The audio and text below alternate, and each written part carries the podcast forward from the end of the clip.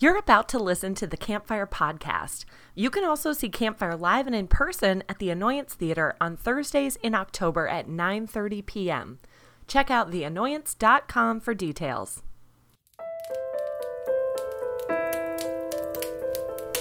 It's midnight in the woods. Darkness surrounds us. None of us are sure exactly what is out there. Luckily, you've made it here. You've made it to the campfire. In the second story, Nick tells us about a time when he moved into a cheap party house and discovers firsthand exactly why the rent is so low. And in the first story, Shelby shares with us about the Shadow Man.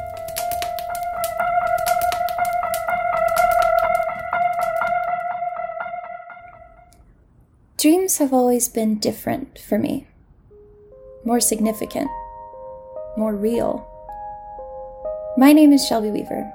I'm an actor and comedian in Chicago, and as a little girl, I grew up in a small Mississippi town called Steens.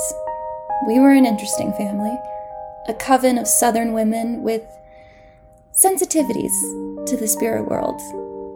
Now, of course, we weren't actually a coven, but there's no other word to describe the group understanding between one another that we saw things, heard things, felt things that most other people didn't.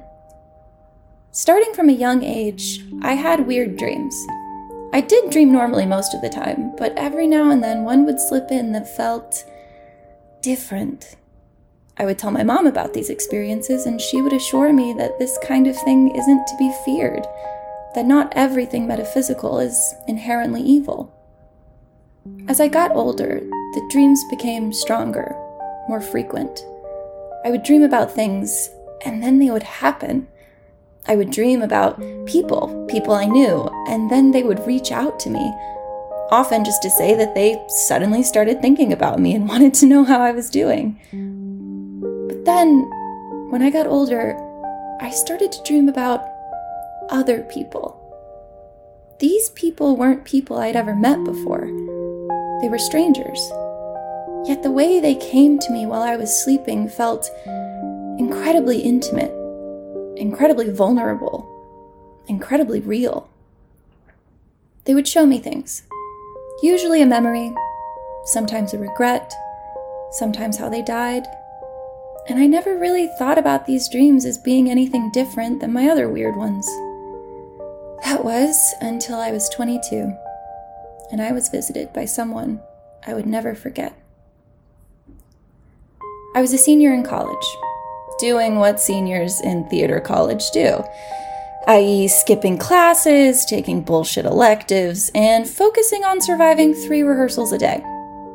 I went to bed one night and I could feel someone in my room. The energy felt innocent, a little scared, but nothing to fear. I had experienced entities coming into my space before and had frankly gotten used to it, so I went to sleep. While I was asleep, he came to me a little boy, about seven, nine years old. He had light brown hair and the biggest blue eyes I had ever seen.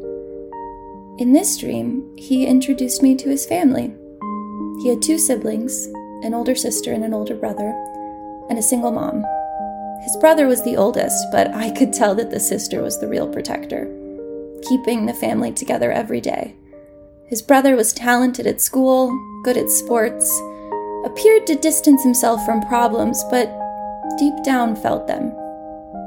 Their mom was a vision a tall, slender woman who worked two jobs and still managed to be there every night for dinner.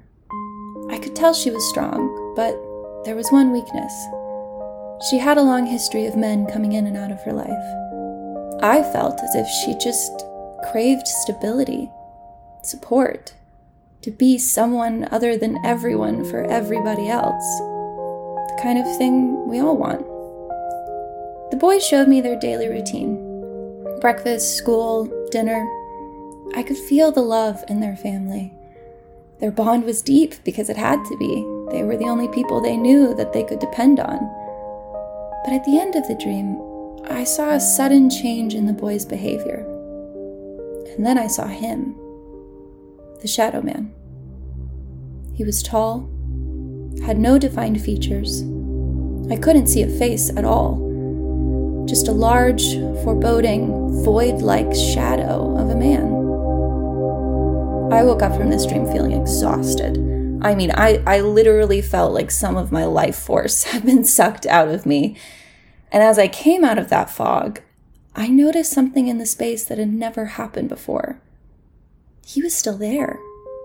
I could feel him. I call these dreams visitations because that's pretty much all they are a visit. And after my visitations, the spirit always leaves. They come, they share what they need to share, and then they bounce. Never, ever had one stuck around until now. I spent the day going to classes, most of them, and sitting through rehearsals with the knowledge that next to me, always, there was someone nobody else could see. It's a very isolating feeling. That night, I honestly couldn't wait to fall asleep. I needed to know more. I needed him to show me what he was here for. And boy, did he. The next dream was a direct progression from the previous one. This one, however, was darker in tone. The boy showed me the shadow man and how he behaved when no one was watching. He showed me him walking around the property, looking in the windows, being eerily invested in the boy and what he was doing. I could tell that the boy never told anyone about this, and that was part of the reason he was here. Something bad had happened, and although I didn't know what at the time, he would soon show me.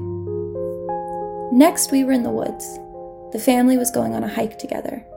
It was a crisp fall day. The leaves had just started to change, and I remember hearing the crunch of the leaves under the boy's feet as he walked.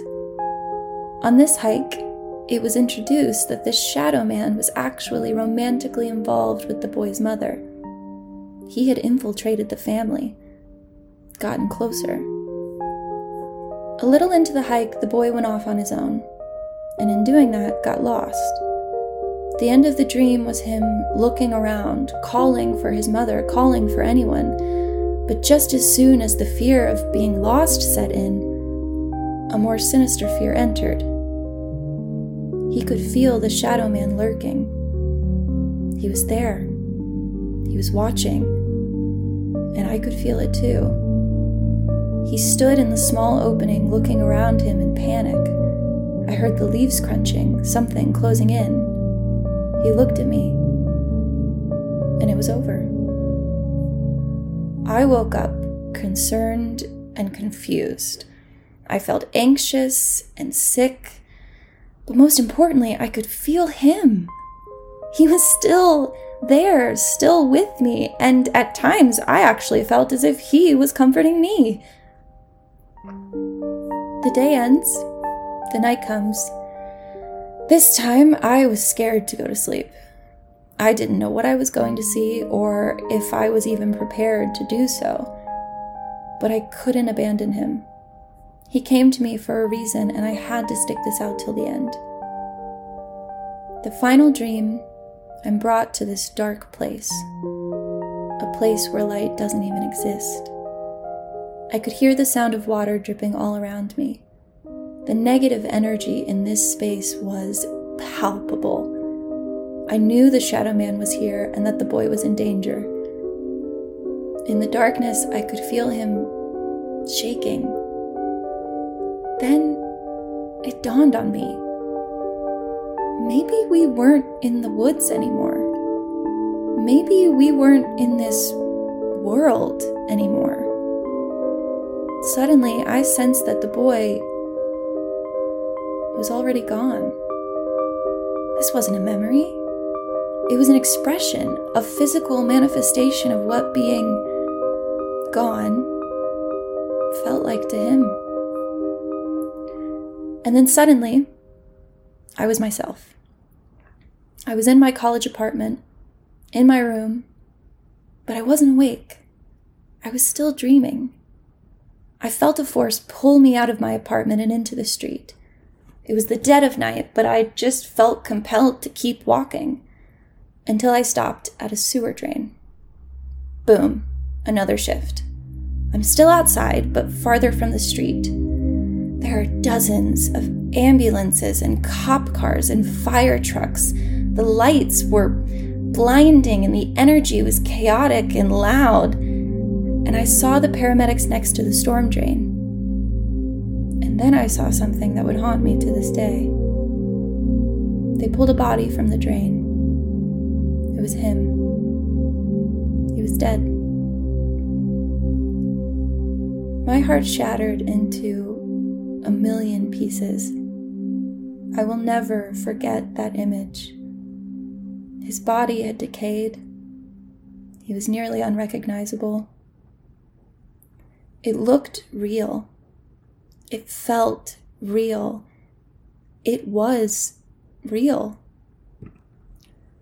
They pulled him onto a gurney with the body bag under it. Time slowed then. The sounds of the ambulances softened, the lights dimmed, and then he sat up. He sat up, looked at me with those big blue eyes, and opened his mouth to speak. But there was no sound. He realized this and tried to speak louder and more urgently, clearly trying to tell me what he's wanted to all along. He's screaming, I'm screaming, yelling at everyone around to be quiet. I can't hear him. Please, please, I need to hear him. And then the dream ended. But it did not stop there. I was startled awake by the feeling of water dripping onto my face. I touched my face and it was dry. I looked around. There was nothing. No leak in the ceiling, nothing. And as I'm trying to explain this, I could still feel the water dripping down my face. I'm sitting up, the lights are on, and still the water is dripping down my cheeks. I ran to the mirror to inspect my face and see nothing. Completely dry. As I'm looking in the mirror at my normal face, feeling ethereal drops of water fall down my cheeks, I start to panic. Terrified at what is happening, completely overwhelmed by this sensation. And then I sense him behind me. I turn around, heart rate slows, and the water stops. I sit with him, silent at first. And then I say, Thank you. Thank you for seeing me as a safe space. I want to help you, but I don't know if I have the capabilities to do so. Although I had spiritual experiences my entire life, this was the first time anything of this scale had happened, and I felt unprepared, unequipped.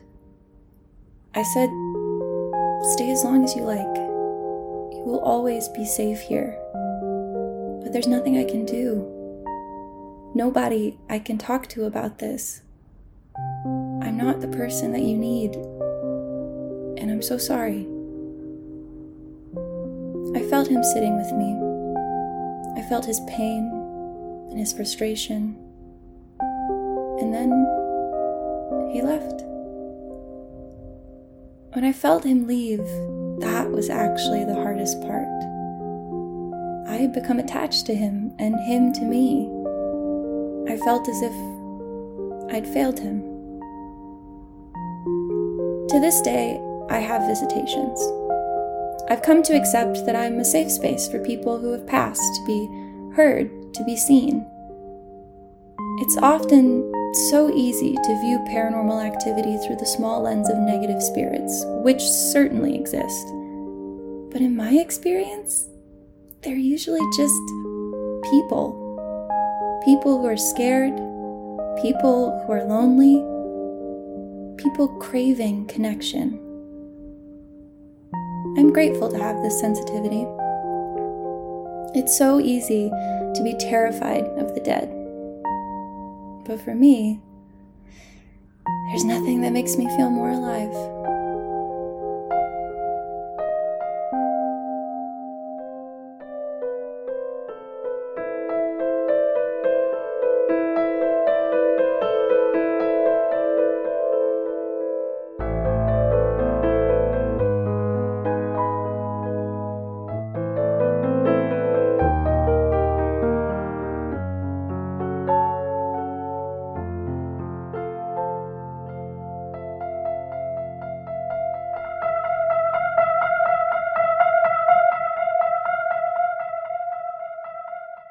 Okay, so around spring 2005 in Jacksonville, Alabama, my brother and I were in college together, and we were hanging out in the front yard of this huge house. We had just moved into it. It was a four bedroom house, two floors, just a monstrosity compared to the tiny apartments we had lived in before.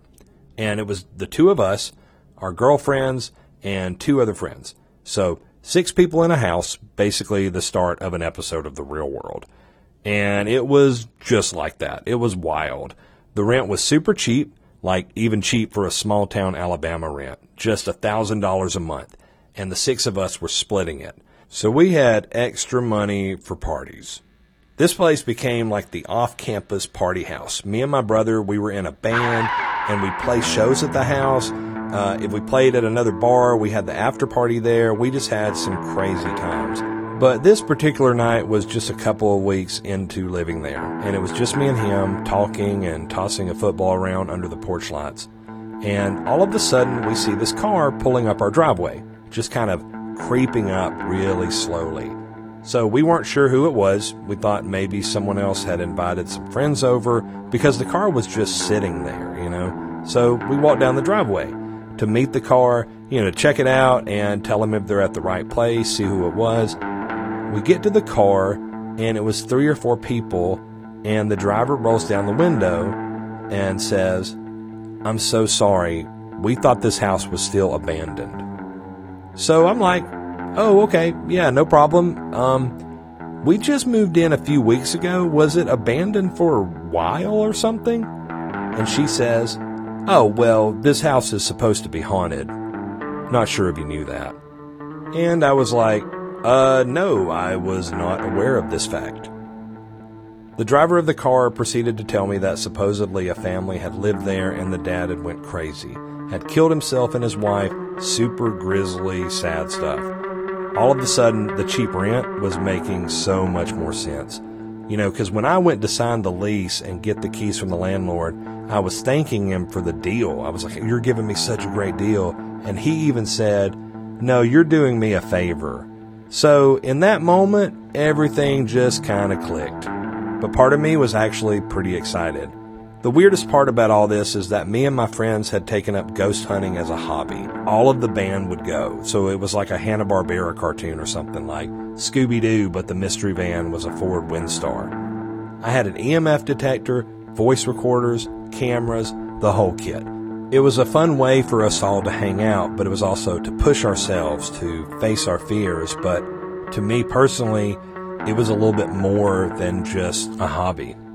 As a kid, I was obsessed with the Ghostbusters. I read every book about every ghost story that I could get my hands on. I wasn't the most social child in the world. I kind of had trouble fitting in, but the unknown was just so fascinating to me, and I could kind of immerse myself in it and I had even had some weird paranormal experiences as a kid, which kind of fueled my desire to learn more about it. I had spent a lot of my teenage years in a Southern Baptist church, you know, lots of guilt. And once I got to college, I kind of had a crisis of faith in what I truly believed in. The church's politics and their beliefs never really aligned with mine. And as the years went on, it just became more toxic. After I quit going, I went through this existential crisis like, what actually is spirituality? What happens after we die? That's when I bought the EMF detector. You know, I decided I was going to find out for myself. I was imagining myself as some explorer that I might be the person to crack the code, to settle everything once and for all, really just to settle my own anxious mind. So imagine my surprise when I find out that I moved into a haunted house accidentally. And then there's this strange moral quandary that happens when you find out that your house is haunted. For the briefest moment, me and my brother could not decide whether to tell everyone else in the house or not. You know, we had just moved in. We didn't want to get everyone worked up and panicked. And once you tell someone that their house is haunted, mentally, that's a lot. Every little creak, every noise, every shadow takes on a life of its own. There's even a term in ghost hunting called matrixing, which is basically pareidolia, a phenomenon where our brain tends to see faces where there aren't any. We're wired to see faces because it's just evolution. It's always been basic survival. We have to recognize friends, pick up social cues, watch out for predators. It's always kept us alive, but in modern times, we don't need it as much and it just causes unwanted anxiety. I mean, we just got in there. Did we really want our brand new roommates freaking out? But we could not hold it in. You know, better to just let everyone know. And how are we going to keep that a secret anyway? So we pretty much told everybody immediately. For months, nothing really happened. Even when something did happen, it was fairly easy to dismiss it. There were people in the house at all times.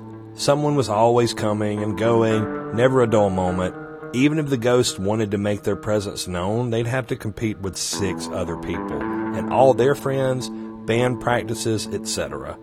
We just joked that we had a very quiet seventh roommate. So much was going on in our lives that we weren't even really ghost hunting anymore, and even if I wanted to try to ghost hunt my own house, there wasn't ever a real opportunity to do it.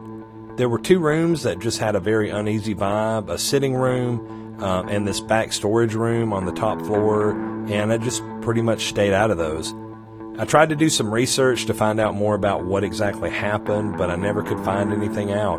The landlord even brushed it off when I asked about it, like, I haven't heard anything like that.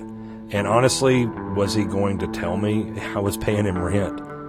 I wasn't sure I even wanted to know, you know? I didn't want to do a hunt and find something in the house that I lived in and then have to think about that all the time. So we just really kind of forgot about it. We were all so busy, we were young, we were partying. The whole house is haunted thing just kind of faded into the background of everyday life. Until one night. I drove home from working at Sears. As I pulled into the driveway, I noticed most of the lights were off. You know, there were no cars in the driveway whatsoever. I think two or three of my roommates were out of town, I knew my girlfriend was still at work, and I knew another friend was also still at work. So, almost five months into our lease, this was literally the first time I was going to be in this house alone. I get out of my car, I walk through the sunroom, and I called out just to check if anyone was home. Like, hello? No answer. It was just me. I stopped in the kitchen and got a bowl of fruity pebbles. I shut the cabinet door and I'm just standing in the kitchen eating some cereal and I started to kind of remember, oh yeah, this house is haunted and I'm by myself. I tried not to think too much about it because I was just tired from work. You know, honestly, at first it was kind of nice to have the place to myself. So I take the bowl upstairs to, and I just, you know, kind of sit down in my bedroom to eat. And I was up there for about 20 or 30 minutes. I started to feel pretty uneasy because maybe subconsciously it was kind of dawning on me that I had never really been in the house alone. About that time, I hear someone downstairs in the kitchen. I think I hear some silverware clinking, cabinet doors opening and shutting, and I even heard someone talking, I think. And I get excited because I thought, oh my God, you know, there was this relief. Finally, someone is home. I yelled out, hey, I'm upstairs, but I got no response. So I just decided to walk downstairs and say hello because I wanted to see a friendly face. As I turned the corner to the kitchen, I just froze. No one was there, but every cabinet door was open. Not only were they all open, it looked like they were at like perfect 90 degree angles, like they had been set a certain way. And I immediately started running through the house. I was looking for anyone else to be home because I thought, my, my first thought was that someone was pranking me. I had just been in the kitchen and I knew those doors were not open before. I'm checking everywhere. I circled the place, nobody's there, and I found myself back in the kitchen just staring at all the open doors. And it just gets so cold. Like I started shivering. I feel this freezing wave wash over me, and I think it was because the blood was draining from my body. I could not believe this had happened. You know, the whole thing just felt threatening, like a deliberate message. I was trying to kind of reconcile that in my mind that, you know, after all the searching for a ghostly experience, here I was in the middle of one. And it had happened when I was not looking for it. I didn't feel at all like what I expected to feel. I imagined what it would have been like actually having that experience. And then when I'm having that experience, it just feels like I had pissed someone or something off. When I finally felt like I could move again, I ran and grabbed my keys and I got in my truck and drove to the Walmart parking lot of all places. And I just sat there and I called around trying to figure out when someone was getting home. I did not want to be in there alone, and I sat in that parking lot for probably an hour and a half. The rest of that night was kind of a blur. I remember finding when a friend was going to be there, and I met them back at the house, and the cabinet doors were still open, and I told everybody about it, but you know, I'm not even sure if anyone truly believes me. And honestly, I'm not even sure I believe it myself because I have tried to come up with every explanation for why all those doors were open. Like, was it a prank? You know, was it some weird thing where the house settled and everything moved? I, I, I just don't know. And still to this day, if it was a prank, it is amazing that no one has ever fessed up. I don't know how anyone would have hid because I frantically searched every corner of that house trying to find someone um, because I was in absolute disbelief. It was, it felt like it had to be a person that did it. But all the noise, all the clanking, the the voice I heard, it all stopped pretty much right as I turned the corner. How would anyone have gotten out that fast? The lease was up just about a month or so later, and we all ended up moving out and leaving the house behind. We were on high alert for that last month or so, though, and we even got out a Ouija board and we tried to communicate, but we really just moved out of the house because everyone was going separate ways. My girlfriend and I broke up, the band broke up, all of our friendships were kind of stressed from the constant chaos of the house and just being around each other too much. Just growing up. And I still think about that night all the time. When I was standing in that kitchen, it felt like something was angry at me. But now I kind of look back, if a ghost is indeed a person who has passed on, a soul left over on this plane of existence, that's got to be such a lonely feeling. The quiet roommate who had to sit around and watch all these young, vibrant, alive people with their lives ahead of them just partying and living.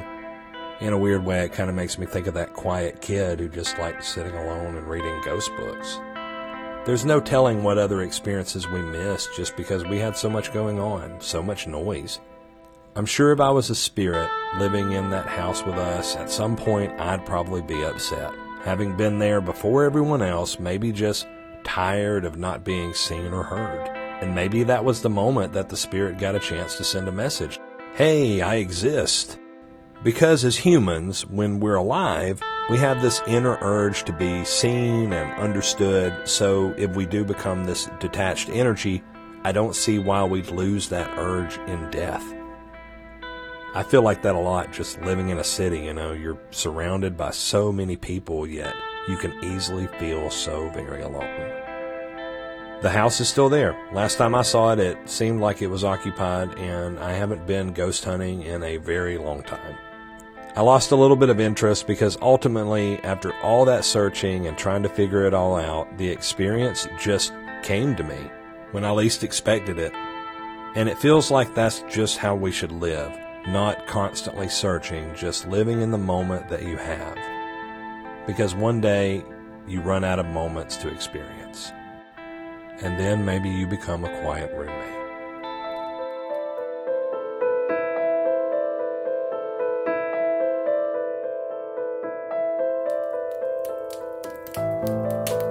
It's getting late, and the campfire is dying down. A big thank you to Shelby and Nick for sharing their experiences with us. If you enjoyed this podcast, please rate, review, and subscribe. It helps get the word out about Campfire to other listeners who appreciate spooky stories. check out our Patreon at patreon.com slash devil's daughter podcast. The stories for this show are curated by Brad Pike with editing and hosting by Lisa Burton and original music by Ben Kinzinger.